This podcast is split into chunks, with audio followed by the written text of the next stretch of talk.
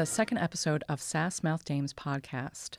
Today I'm talking about A Life of Her Own from 1950.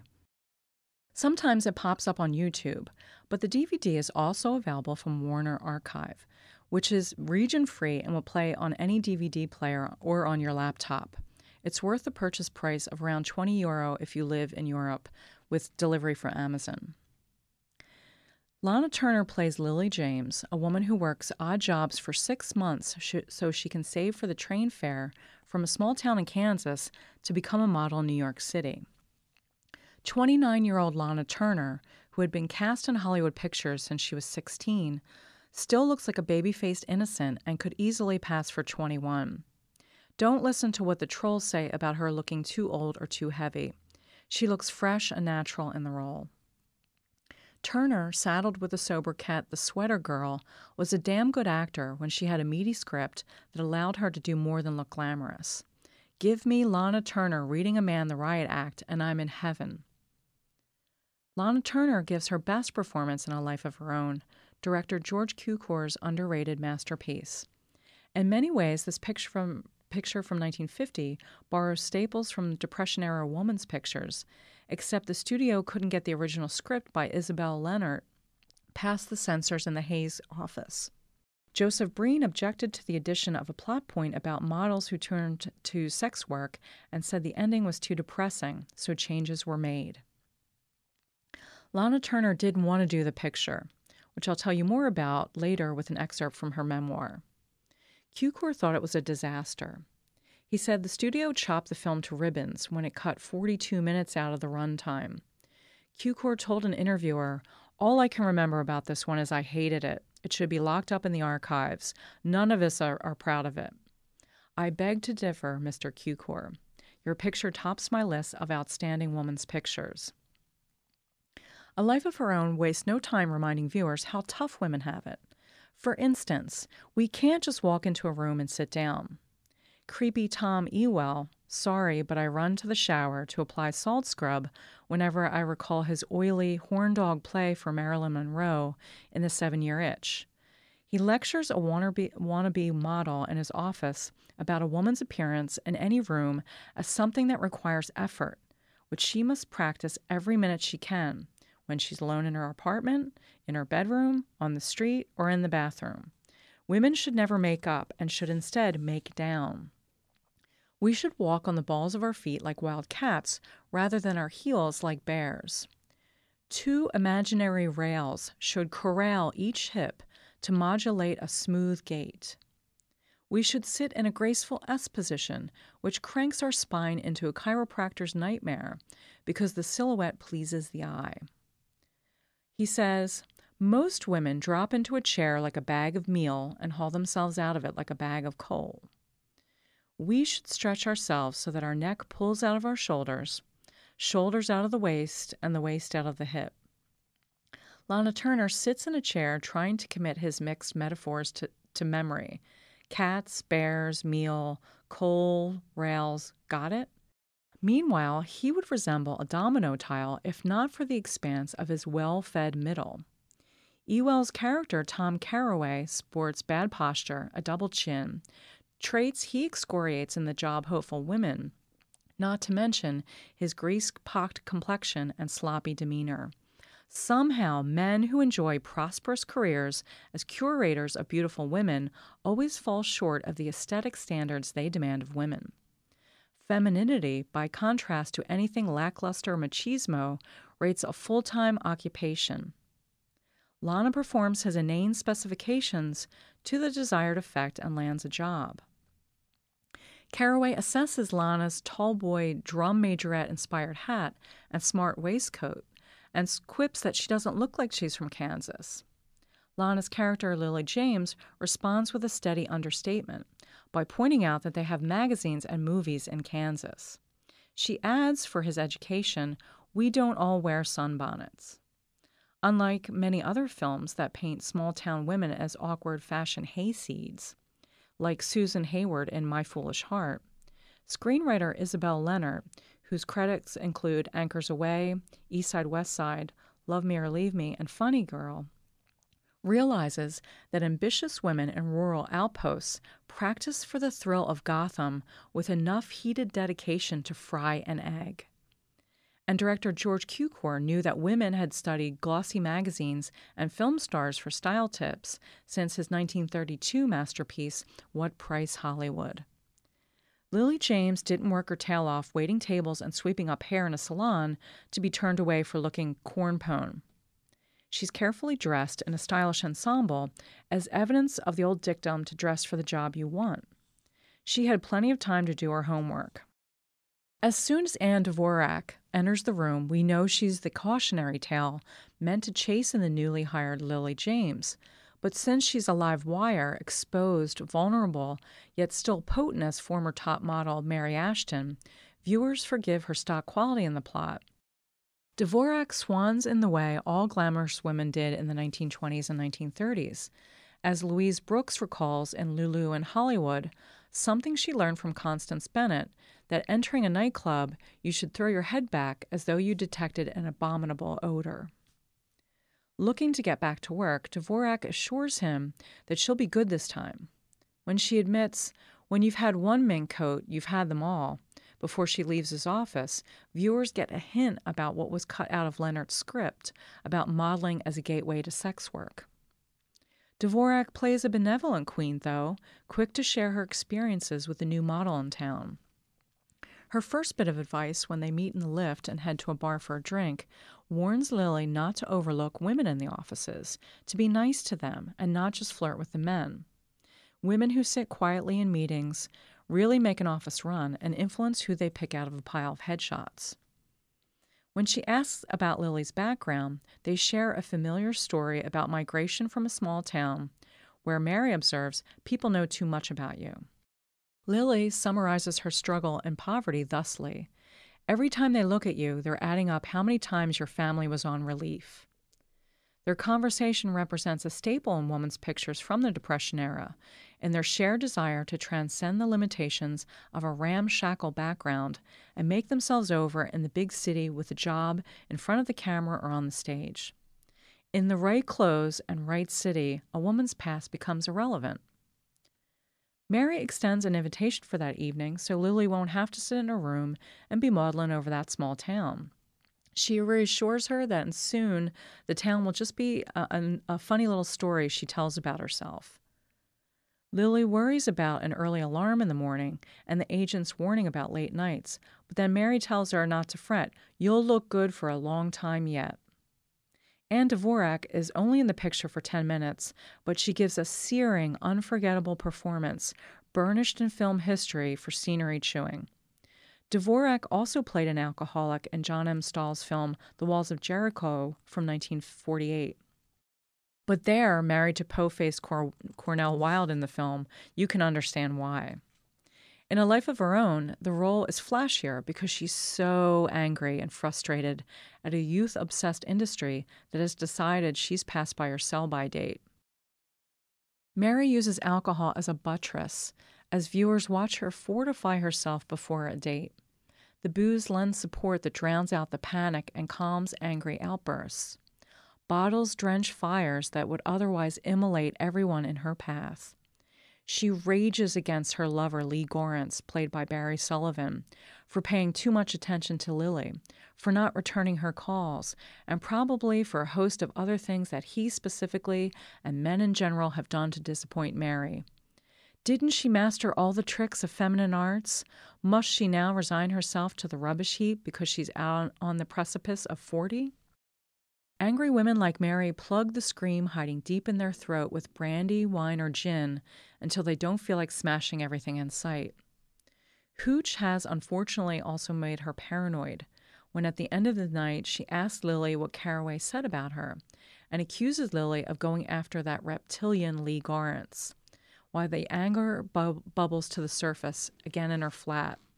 I've been there. I know you, she screams at Lily who barely conceals terror at the demons of recrimination stewed in fear and insecurity wafting out of Mary. Dvorak's costume perfectly underscores her unraveling. A hat with feathers cast down along the side of her face lends a droopy quality to her appearance. She wears a frock with an asymmetrical shoulder. Dvorak looks half dressed, off kilter, and wobbly during her outburst. And viewers know that she'll never make a comeback or follow through on plans for a new apartment, new clothes, or a new man. Lily tries to placate her by asking how she takes her coffee. Mary responds, black, in little sips, with brandy. Her anger boils over into short, terse sentences dripping with sarcasm. She's reeling, undone, but she's not totally consumed by fury that she misses the chance to extend a small kindness to Lily. Ultimately, Mary recognizes the one sided battle she wages and gives Lily a token, something she had won in a raffle that reminds her she was once lucky. Lily accepts a small porcelain shoe decorated with fake jewels on top, with an old fashioned 1930s block heel. It's saccharine and tacky, like our taste when we're young and easily swayed by gaudy things. As Joyce rendered so beautifully with the boy in his story, Araby. Viewers know, if Lily doesn't, that we won't be seeing Mary anymore. Rather than reflect on what she could learn from meeting Mary, Lily grasps the first rung of the ladder to success, posing for a series of magazine covers and cultivating a taste for the finer things. The flush of youth provides its own buffer for how fate abandons other women over time. In one scene, Lana's posing in an outrageously glamorous outfit with a celestial headdress and eye mask that looks like it was hijacked from her hit Ziegfeld Girl. She seems like she stepped off Mount Olympus, a true goddess. She also happens to be eating a chicken sandwich because modeling is hard work and even a goddess gets hungry. Cukor injects the chicken sandwich to salt the glamour with a bit of realism. Lana really eats in the film, too. She doesn't just resort to pretend mouthfuls like many other women on sc- screen did to manage the delicate business of eating and delivering lines. Look at the roadside lunch counter scene when out for a Sunday drive with Milland, who had promised baby lobster, he in fact takes her to a greasy spoon, which she seems to know already. Lana salts her patty and then relishes, she says, one of the best baby hamburgers. She's tucked into that burger with pure appetite. She talks with her mouth full and yet still somehow looks impossibly chic. Where A Life of Her Own falters begins with the question what happens after you get what you want? For Lana Turner, unlike most heroines in woman's pictures from the 1930s, wealth and renown insufficiently fill her ambition, her inner yearning for completeness. Lana wants an unavailable Ray Milland. His wife became disabled thanks to him, so he can't leave her without being a monster. Still, every chorine, gold digger, sass mouth dame, and rising starlet from the Depression era hiss at this point. When you have the brass ring, sister, you don't trade it in for a man. Aside from my objection to a woman who would trade a great career for a man, the bittersweet love story between Milland and Turner feels believable. Milland can take something like watching a woman he doesn't know sleep and make it seem sweet instead of stalkerish. Instead of watching her pine for Milland, viewers need Lana delivering speeches with more fire than an acetylene torch, like the one she delivers to rebuff Barry Sullivan's Lee Lawrence. He makes a pass at Lily before Mary's been gone for five minutes. Hackles raised, she tells him, Listen, you small time chiseler, I don't want any small favors or any big favors from you, or anything else you use to buy women. I'm not in the business you think I am, and I'm never going to be. But if I were, I'd be out of your price range. If I were, it would take me 10 years to get around to you, so keep away from me. Why, little Miss Kansas, you've been around. There are rats like you everywhere. Lana laces enough acid in each word that you can see Sullivan blanch and shrivel during her speech. He sat in the ladies' hotel mezzanine on a low set chair. She towers over him in a dominant position as she melts his eyelashes with her scorched earth speech. How many times must she have said the same thing to the unwanted boner parade of studio wolves? Or at least wanted to. Here, Lana gets to deliver the speech, scrapes him off her shoes, and walks away. During the inevitable confrontation scene with the wife, it doesn't go the way Lily James or the audience expects. Lana just can't toss off a speech telling the woman that she's taking her husband. Nora, the wife, played by Margaret Phillips, isn't spoiled, mad, cruel, or bitchy. When Lily first meets her, she's splayed on the floor, fallen from her crutches. She has to revise her approach. Lily learns something about empathy, and for the first time in her romance, she has some perspective. She's had a few bad nights, she admits, but once she meets Nora, she realizes the woman's fighting for her life. Lily's epiphany shifts the entire mood of their meeting. She understands it finally in terms of the Chicken Little fable. A leaf fell on her head, and she went around saying the sky is falling. In the grand scheme of things, a man is just a leaf, not the sky. This scene remains a real standout when compared to the way the wife is often depicted, even in women's pictures. Barbara O'Neill appears as a tragic lost cause in When Tomorrow Comes from 1939. But her mental illness presents itself as an albatross for Charles Boyer and keeps him from running off with Irene Dunne. In All This in Heaven, too, from 1940, Bette Davis pines for again the debonair Boyer, who is saddled again with Barbara O'Neill. O'Neill chews up the scenery and gives a fiery performance the second time, but doesn't merit audience sympathy. We could say the same about Joan Bennett in There's Always Tomorrow from 1955, although I'm sure her character would be able to complain about workaholic husband Fred MacMurray. Douglas Sirk maintains the crazy wife gambit in his remake of When Tomorrow Comes in the 1957 production Interlude. Marianne Koch plays the wife who prevents Rossano Brazzi from finding happiness with June Allyson. Cukor's picture, though, reminds women in the audience that they could be on either side of a love triangle. Mistress or wife, both women are human beings with their own dreams and desires. Viewers can't simply dismiss either point of view.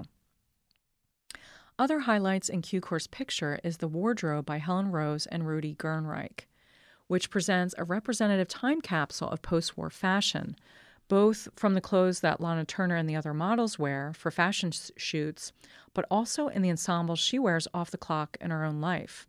There are fabulous interpretations of Dior's new look, with nipped bodices and full circle skirts, column gowns, smart skirt suits, and incredible details like cuffed pockets on swing coats and hats to beat the band. In one scene, Lily James poses for the cover of Life magazine wearing a blouse that is bananas and completely covetable. Printed over her breast is canasta, and then along her waist, squeeze, set off by fanned out playing cards. The blouse epitomizes the mid century middle class hostess. Every swoon worthy ensemble in the picture suits Lana's character, from turban to toe. Most people know Lana from Douglas Sirk's Imitation of Life or Tay Garnett's The Postman Always Rings Twice. Seek out this Cukor picture. Also look for these Glamour Girls, Ziegfeld Girl, Johnny Eager, and The Bad and the Beautiful. I'm going to close this episode with an excerpt from Lana's memoir about her experience with the MGM production. My suspension finally ended when I agreed to return to work in a film called A Life of Her Own, which was to be directed by George Cukor. Having stood up to the studio for so many months, I was starting to get a sense of my power to choose the films I would do. And now the studio allowed me to participate in the casting process. Dore Schary, who, who had replaced L.B. Mayer in a shakeup at MGM, threw the names of some possible co stars at me. I vetoed several suggestions. Dore wanted to settle on Wendell Corey, but I felt he wasn't right either. Will you test with him? Dore asked me. He doesn't look the part, I insisted. I'm not testing with anyone. I had watched Corey in a few films, and I couldn't envision him as the rich, suave married man who falls in love with the model I would play. After we fought about it, Dore used his power and hired Corey. The starting date had been set, but rewrites kept delaying production. There hadn't been time to get the costumes right by the time we began shooting. For the first scene, my costume was a red chiffon dress, but its seams were still unsewn. To speed things up, I offered to wear it anyway. We basted it and pinned it, and then I went out for the master shot. As I left the trailer, I heard Corey say, as though talking to someone nearby, It's interesting, you know. The wonderful Barbara Stanwyck never keeps us waiting, not even for one minute. When I whirled around, I saw that he was alone. He was talking to me, or rather, he had timed the remark for my benefit. The name he chose to use made it all the more unpleasant, given Barbara's misunderstanding about my relationship with Robert Taylor. I didn't bother to answer him. Instead, I went straight to, the director, who was seated next to the camera. Ready to go? he asked. George, I said, excuse me, but we're going to have one hell of a long wait. What's the matter, darling? The dress is fine for the master shot. It wasn't the dress, I told him. There was going to have to be some recasting. When I walked past Corey to my trailer and closed the, the door behind me, I knew I was acting like a star for one of the very few times in my career. But I was shaking with anger when I picked up the phone and dialed Benny Thau. Benny, I said, I'm stuck with this lousy picture, but if you want me to do it, you're going to have to recast. What do you mean? I mean Corey, and you better get down here right away. Minutes later, the MGM executives swarmed onto the set. I heard them talking to George as I sat fuming in the trailer. After a while, I began to chuckle over the uproar I had caused. I could be suspended, I might even be sued for the cost of production so far, but I didn't care. It might be absurd, but I'd stick to my guns no matter what. Before long, there was a knock at the door. It was Dore, the man who had annoyed me the most. Hello, sweetheart, he said, reaching out to take my hand. Get away from me, I said, rather enjoying nursing my grudge. Tell me what's the problem. I'd like to hear it from you. Dore, you're the problem. I told you from word one that I didn't want Corey. Then, behind my back, you went ahead and hired him anyway. Now I want him off the set. He's already off the set, Dore told me soothingly.